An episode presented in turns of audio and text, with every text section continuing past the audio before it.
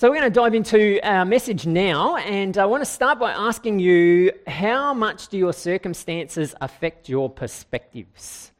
How much do your circumstances affect your perspectives? For some of us, what's happening all around us, whether that's the weather, and so some of us have probably uh, ridden the roller coaster this week. Some very glorious days on Wednesday and Thursday, and then yesterday not quite so warm. So that roller coaster of what the weather's doing can have an impact on us, or our relationship dynamics, what's going on in the relationships that we've got, the state of our finances, the state of our to-do list, and how much we've got on that. All of those external factors have a huge impact on our perceptions and our perspective. And so when things are going great, our perceptions about how God feels about us, our perceptions about how we feel about ourselves, our ability to be able to look forward and to feel positive about what's coming up can all feel great as well. But when things aren't so great and when things get a bit cloudy, all of our perspectives and our perceptions can get cloudy as well, and it can be really hard to see things very, very clearly. Some of you are saying, What are you talking about? It doesn't matter what happens. I can kind of feel the same way, regardless of whether the sun's out or it's cloudy, whether things are in a good place or not. I'm able to just kind of keep going and to have a good sense of connection with God, good sense of where my identity's at, uh, and a good sense of what my perspectives are.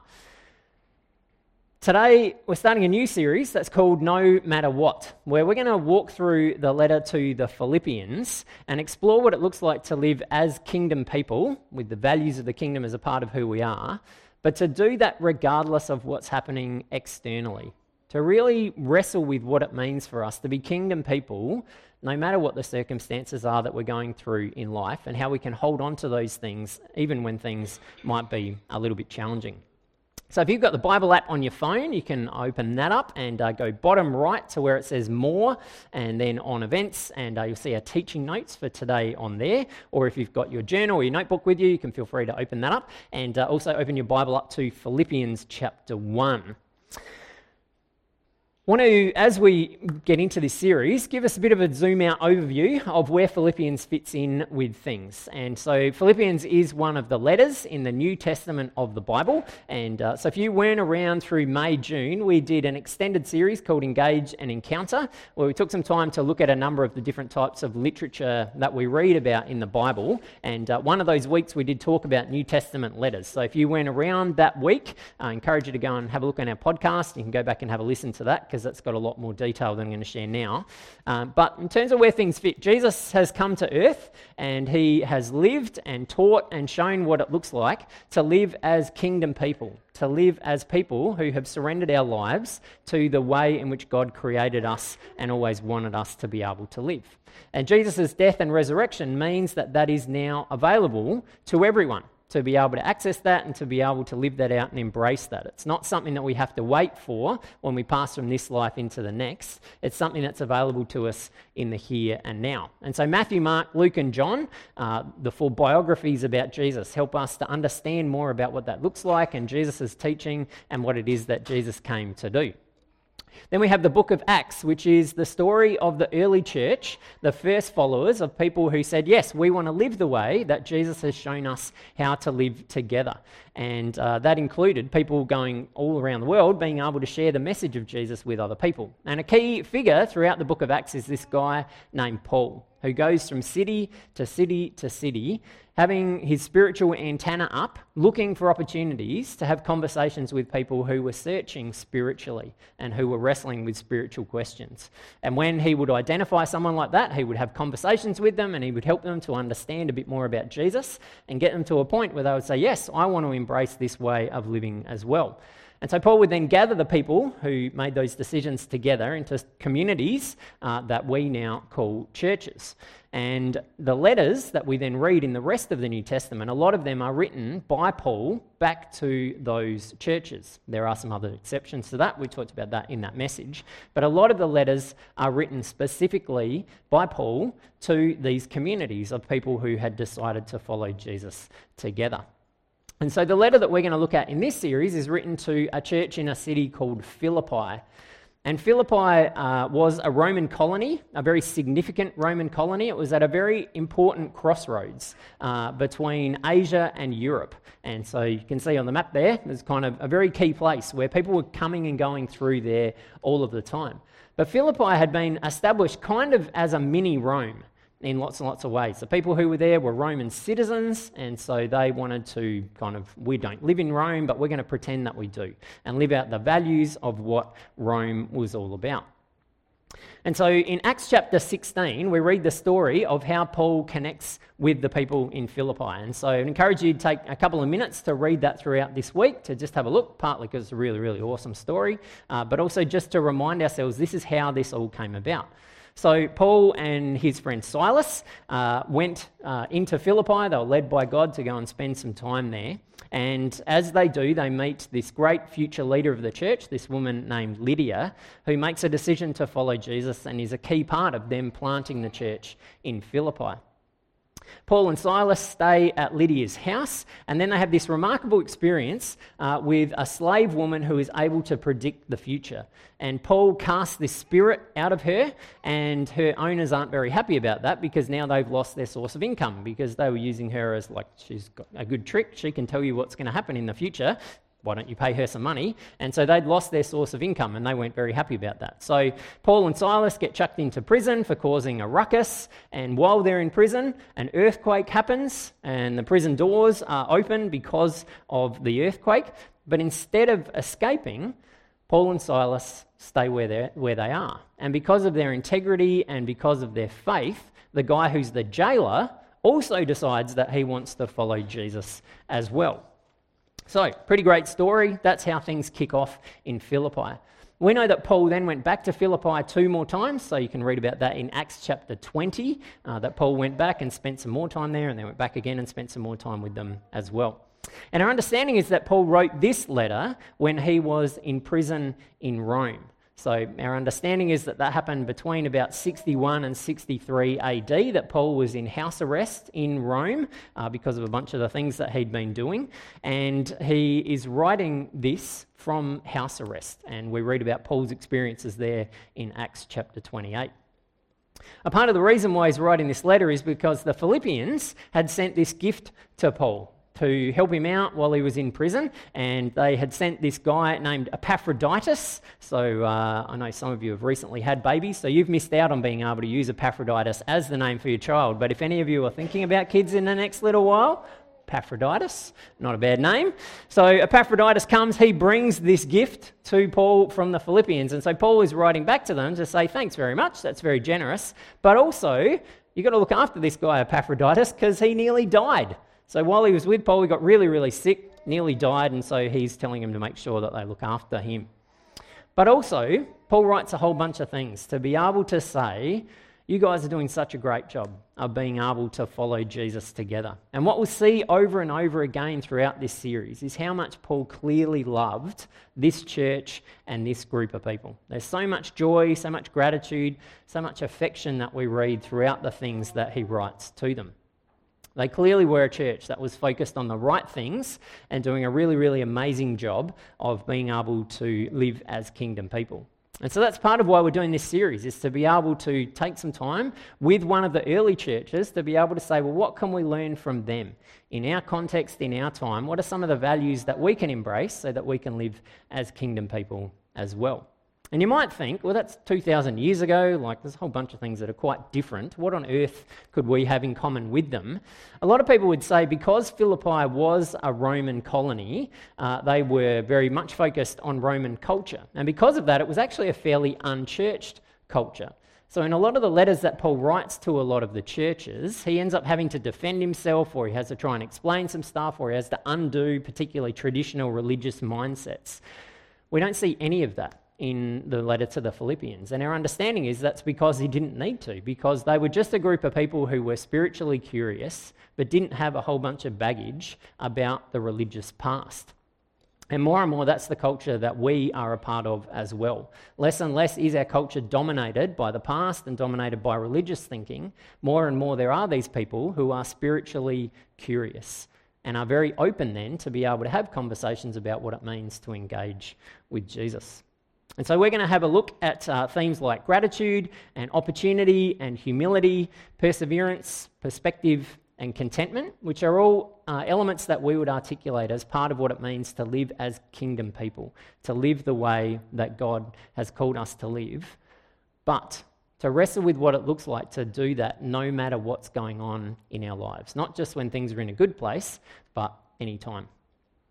One last thought, and then uh, we're going to dive into our passage for today, is that throughout this series, we've made a decision that most weeks we are going to substitute in King Jesus wherever we read Christ Jesus or Jesus Christ or just Christ. And uh, I'll explain a little bit more. Most of you have been around for a while, know why we think King Jesus is a helpful term to use. Uh, but throughout, we're going to have the normal text up on the screen, but we are going to substitute in King Jesus as just a way of kind of creating a check for us. Because sometimes when we hear Christ Jesus, we can just kind of move on past that. We really want to tap into Jesus' kingship as we make our way through all of this. So, let's dive in. Philippians chapter 1, verses 1 to 11 is what we're going to cover today. This letter is from Paul and Timothy, slaves of King Jesus. I'm writing to all of God's holy people in Philippi who belong to King Jesus, including the church leaders and deacons. May God our Father and King Jesus give you grace and peace. Every time I think of you, I give thanks to my God. Whenever I pray, I make my request for all of you with joy, for you have been my partners in spreading the good news about King Jesus from the time you first heard it until now. And I'm certain that God, who began the good work within you, will continue his work until it is finally finished on the day when King Jesus returns. So it's right that I should feel as I do about all of you, for you have a special place in my heart. You share with me the special favour of God, both in my imprisonment and in defending and confirming the truth of the good news. God knows how much I love you and long for you with the tender compassion of King Jesus. I pray that your love will overflow more and more, and that you will keep on growing in knowledge and understanding for I want you to understand what really matters so that you may live pure and blameless lives until the day of King Jesus' return. May you always be filled with the fruit of your salvation, the righteous character produced by your life in King Jesus, for this will bring much glory and praise to God. So we can already see the huge level of gratitude that Paul has got for this amazing group of people. And so that's the theme that we're going to focus on today is gratitude. And Paul starts by expressing his gratitude for the relationships that he's got with this group of people. So here are some of the words that Paul writes. Every time I think of you, I give thanks to God. Whenever I pray, I make my request for all of you with joy. You have a special place in my heart. God knows how much I love you. Over and over again, Paul just says, You guys are awesome. And every time that I stop and I think about you, I'm just filled with joy and excitement about the way in which Jesus is at work amongst you. And I have to be honest and say, I have exactly the same response whenever I think about you as our Richmond family here. Every time I stop and think about us, I am filled with joy about how awesome it is that God is at work amongst us. And this really peaked a couple of months ago. Uh, I go and have a personal retreat once a month where I get away for a day and take some time to read through my journals and do some praying and some processing about what God's saying to me and what God's saying to us. Uh, and in June, I felt like God wanted me to pray for every single one of you who are a part of our Richmond family. And so on that day, I took with me a list of everyone's names and I spent about half the day praying for every single one of you. So, uh, almost all of you, because if you weren't around before the end of June, I didn't pray for you then. I apologise. I'll pray for you today. Uh, but if you were around at the end of June, uh, you got prayed for by name. And I had this massive experience at the end of praying through that list to say, what an amazing group of people we have here at Richmond. Every time I stop and think about the things that you're passionate about, the lives that you're living, the things that you're making priorities, the challenges that you're wrestling with, the questions that you're asking, it fills me with joy. It's so awesome. And so I wonder when the last time was that you stopped and practiced gratitude for the relationships that you've got in your life, the people who are helping you to be able to be a kingdom person. Whether that is the people who are part of our Richmond family or whether that's other connections that you've got. When was the last time you stopped and said, God, thank you so much for the awesome people who helped me to be able to follow Jesus. Paul is so grateful for this incredible group of people because he knows the difference that it makes to follow Jesus together. Secondly, Paul then expresses his gratitude for what God has done. So in verse 5, he writes, For you have been my partners in spreading the good news about King Jesus from the time you first heard it until now. There is a lot that is packed into this sentence about what Paul is grateful for and about what God has been doing. So, that phrase, the good news about King Jesus, uh, in your translation that you might have in front of you, might say uh, the gospel in there somewhere. And we often translate that word gospel as good news, but honestly, that's a really weak translation of what the word gospel actually means. Because the word gospel was a word that was floating around in Paul's time, uh, and it was a proclamation by a king or a ruler that something had changed that affected everyone permanently. So, a proclamation that a king or a ruler would make to say something's shifted and it's shifted forever, and so now all of you are impacted by that. And so, particularly in Roman culture, Caesar would often make gospel proclamations to say, We have just defeated someone else. So we can argue whether that's a really good thing for the people who are defeated, but certainly for the Romans, there was this declaration to be able to say, Great news, people, we have finished our war. Victory has been won, and now you get to live at peace. Isn't that awesome? That is a gospel proclamation. Now, sometimes gospel proclamations are as simple as, We have just finished building this amazing new road. The Romans like building roads. So now we can get from here to here much quicker and everything's really, really great. So that's a gospel proclamation. Something's changed that affects all of you permanently. Or it could be that a holiday had been declared. So everyone is going to get to have a day off. So everyone's affected. You get to have a day off because we're going to celebrate this thing. That's also a gospel proclamation. Something has changed permanently that impacts everyone. And so the early church decided that they would adopt this word gospel to talk about the message of Jesus. To say King Jesus has made this proclamation that something has changed permanently that affects absolutely everyone. So celebrate and live like it. Victory's been assured. You can now live at peace. Everything's been done. It's really, really great. So Paul expresses his gratitude for the way in which the Philippians have understood that gospel good news, have embraced that, and are sharing the life changing, altering reality with people around them about what King Jesus has done and that kingdom life is available to people in the here and now. Now, little bit of a sidetrack. As I was thinking about this this week, I wonder how much that idea of understanding what the gospel looks like from that perspective changes our perception of what evangelism looks like. Because I don't know about you, but uh, some of us, myself included, have a bit of a twitchy response when we hear the word evangelism. It's kind of a little bit scary because normally we have one of two pictures in our minds. We either picture someone standing up on a box screaming at people or we think that we have to have this really polished presentation where we get everything 100% right, and if we just say all the right words in the magic formula, then bang, that will help other people to decide that they want to follow Jesus. But when we understand it as really amazing news that something has happened that affects other people, we just want to share it. And so I was thinking about other things that I'm passionate about and love to talk about. And so, an example of that, many of you know that I really love going to the movies and watching movies. It's one of my favourite ways of escaping to immerse myself in a good movie. And uh, so, if you've seen me in the last week, one of the things that you've probably heard is that we went and saw Oppenheimer last Saturday. And so, it was really great. And I've talked with many of you, probably too much, about how much I loved it because, in some ways, it actually felt like reading a book, which is very strange for a movie because normally book, uh, movies kind of ruin books. Um, but the way that it unfolded was like reading a really, really great book where you just had to sit with the narrative and allow it to unfold very gradually and very naturally. And so I thought it was really, really awesome just because of that, let alone because of a whole bunch of other reasons. I also love being able to read books, another great escape for me, particularly when I'm on holidays. And so, again, if you've spoken to me in the last couple of weeks, you've heard that uh, Jules recommended that I read Cloud Cuckoo Land, which I did, and it was great. One of the best books that I've ever read. Highly recommend it. It was really, really amazing. So I was thinking about, I share these things that in a lot of ways are very, very meaningless. Why is it that I don't have the same level of passion and joy about talking about something that's slightly more significant the message of Jesus and what Jesus has done? And as I've been reflecting on it, it comes back to this theme that we're looking at today. I think part of it is because I don't practice gratitude enough for what Jesus has done.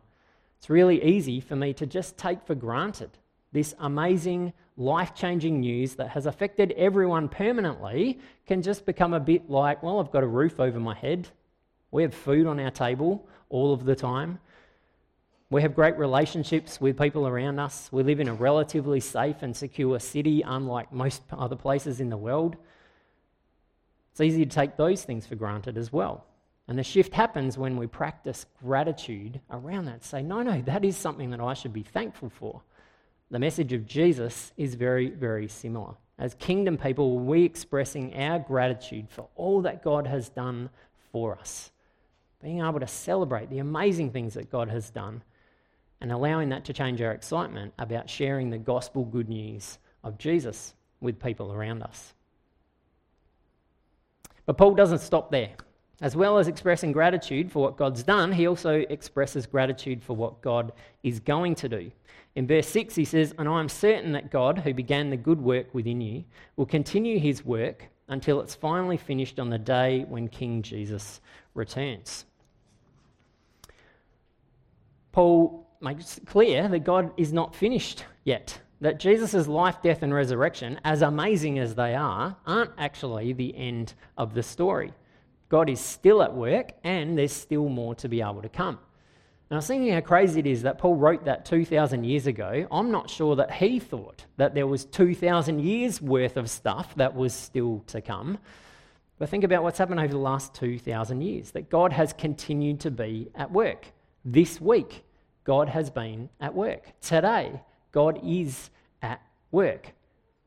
Now, we also know that God's work will be finished on the day when King Jesus returns, but in the meantime, God is at work in the here and now, unfolding and unleashing the kingdom all around us. So, are we practicing gratitude for that reality as well? Gratitude not just for what God's done in the past, but gratitude for what God's doing now, and gratitude for what God is still yet to do. Paul brings all of that together, expressing gratitude for the relationships that he's got, for the things that God has done, the things that God is going to do.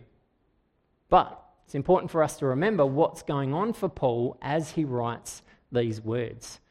In verse 7, he says, You share with me the special favour of God, both in my imprisonment and in defending and confirming the truth of the good news. I don't know about you, but sometimes I can fall into the trap of thinking that the early church, everything was so easy for them. They just kind of wandered around and they talked about Jesus, and people were like, Yes, I want to follow Jesus. And so thousands of people suddenly became Christians, and everything was great, and the church exploded, and everything was wonderful. It's so easy for us to forget that was not their experience at all. In fact, the majority of the early church spent a lot of their time in fear of persecution and even at risk of death.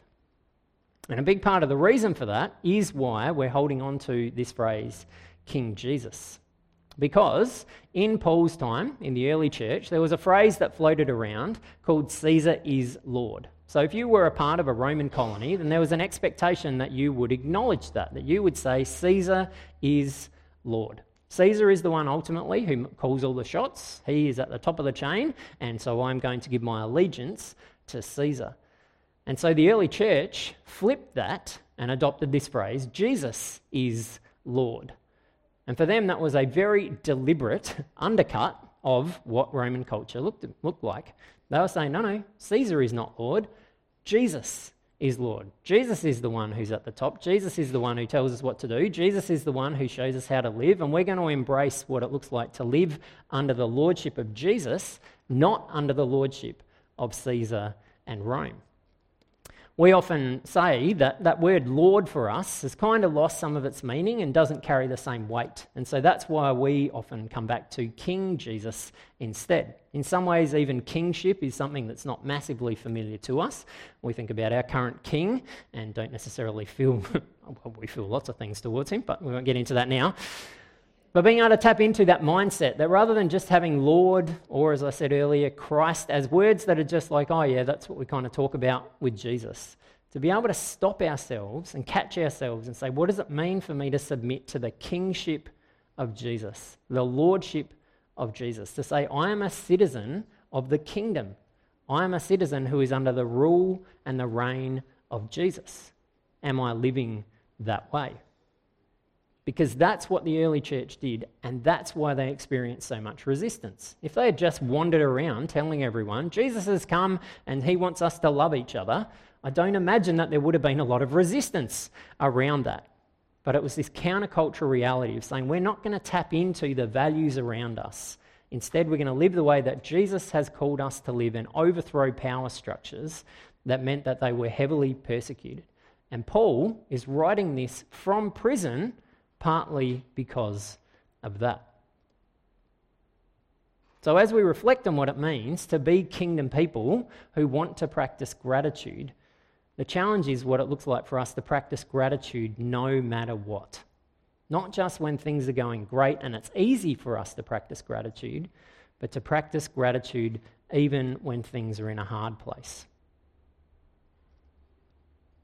As we wrap up these few verses, we also want to look at what Paul then does with all of that gratitude. So it wells up inside of him how fantastic it is, all these things that he's seeing happen.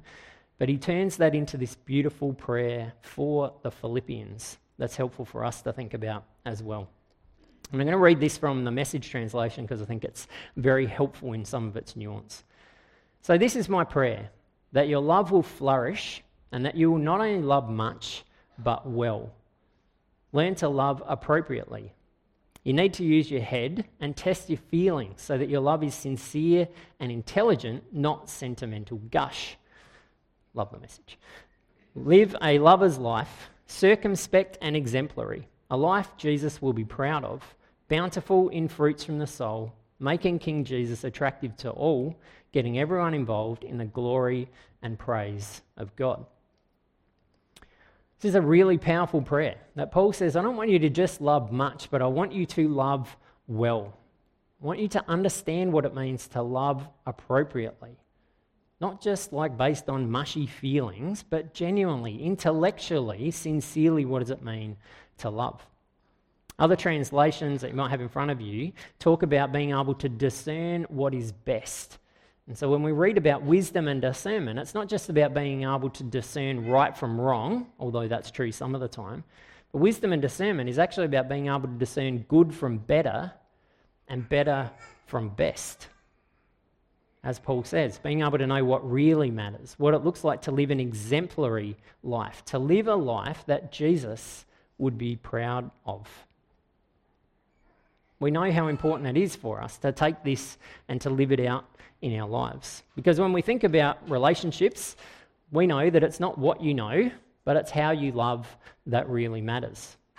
When we think about our relationships with other people, whether that's our spouses, our kids, our parents, our friends, our extended family, it doesn't matter how much we know about loving other people, it matters how much we put that into practice.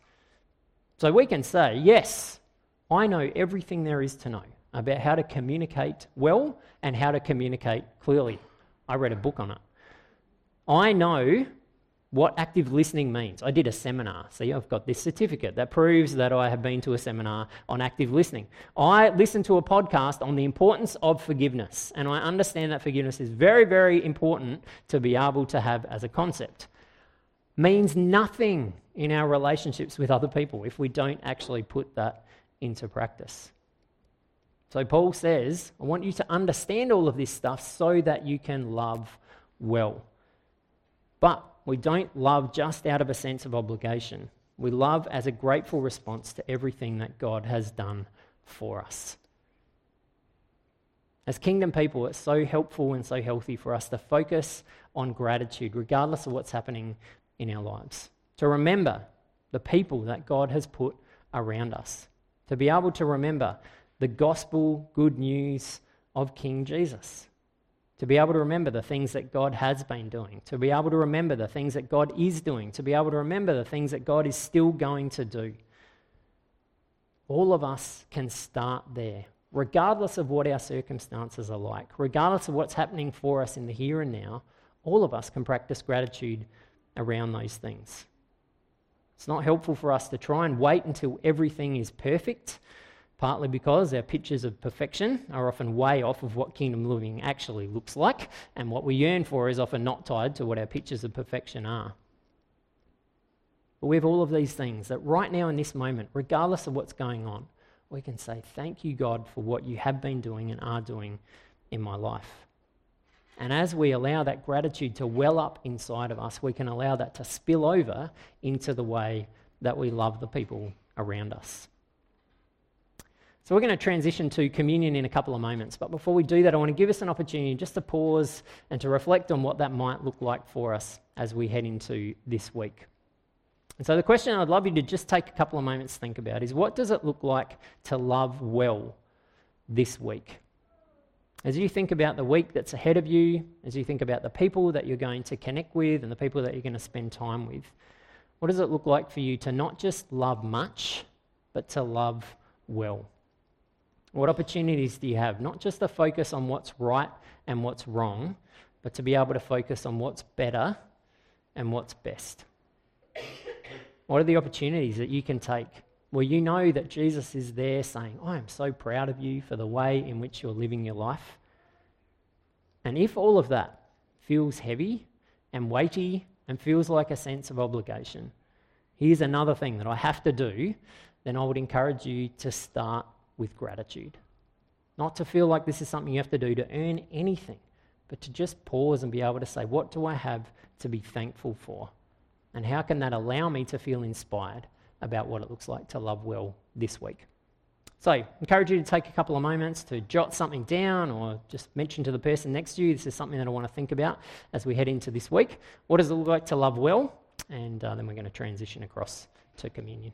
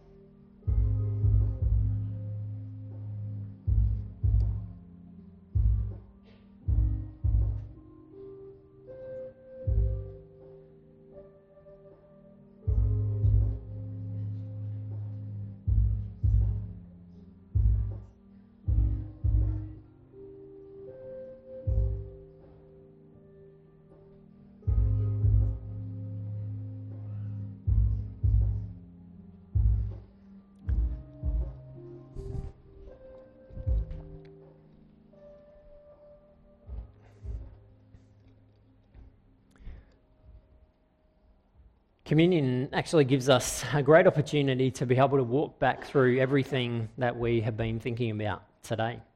Communion gives us the opportunity to be able to acknowledge Jesus as our King, to acknowledge the kingship of Jesus because of what he's done for us. It also gives us the opportunity to recognize that we get to live as kingdom people with each other. That we don't have to do this on our own, but we get to do this together. It gives us an opportunity to express our gratitude for that, to be able to say, Thank you, Jesus, for what you've done. But also to be able to express our gratitude for the other things that God has been doing in our lives, is doing in our lives, and is going to do in our lives. But communion also gives us the opportunity to remind ourselves of what love looked like for Jesus, the sacrifice that it took in order for us to be able to live as kingdom people, the sacrifice that it took for that gospel declaration and proclamation to be able to be made. We recognize with the bread that Jesus gave himself fully to the mission that God had for him, that Jesus came as one of us to show us what love looked like, to show us what God looked like, and to give himself up for us. The juice reminds us that Jesus poured his blood out for us as a final sacrifice. So it's not up to us anymore. We don't have to make up for the stuff that we've done wrong. We just get to live out of the freedom that comes from Jesus' final sacrifice. But we also have the opportunity in communion to be able to do something tangible, to say, Jesus, I want more of you in my life. That we don't have to just try and love well on our own in our own strength. We're empowered by Jesus to be able to do that. And so, as we take the bread, as we take the juice, we have the opportunity to say, Jesus, fill me with who you are. Fill me with your life. Fill me with your love so that I can live and love the way that you want me to. So I'm going to pray. I invite those who are helping with communion to come forward, and uh, then I'll give some instructions about what we're going to do.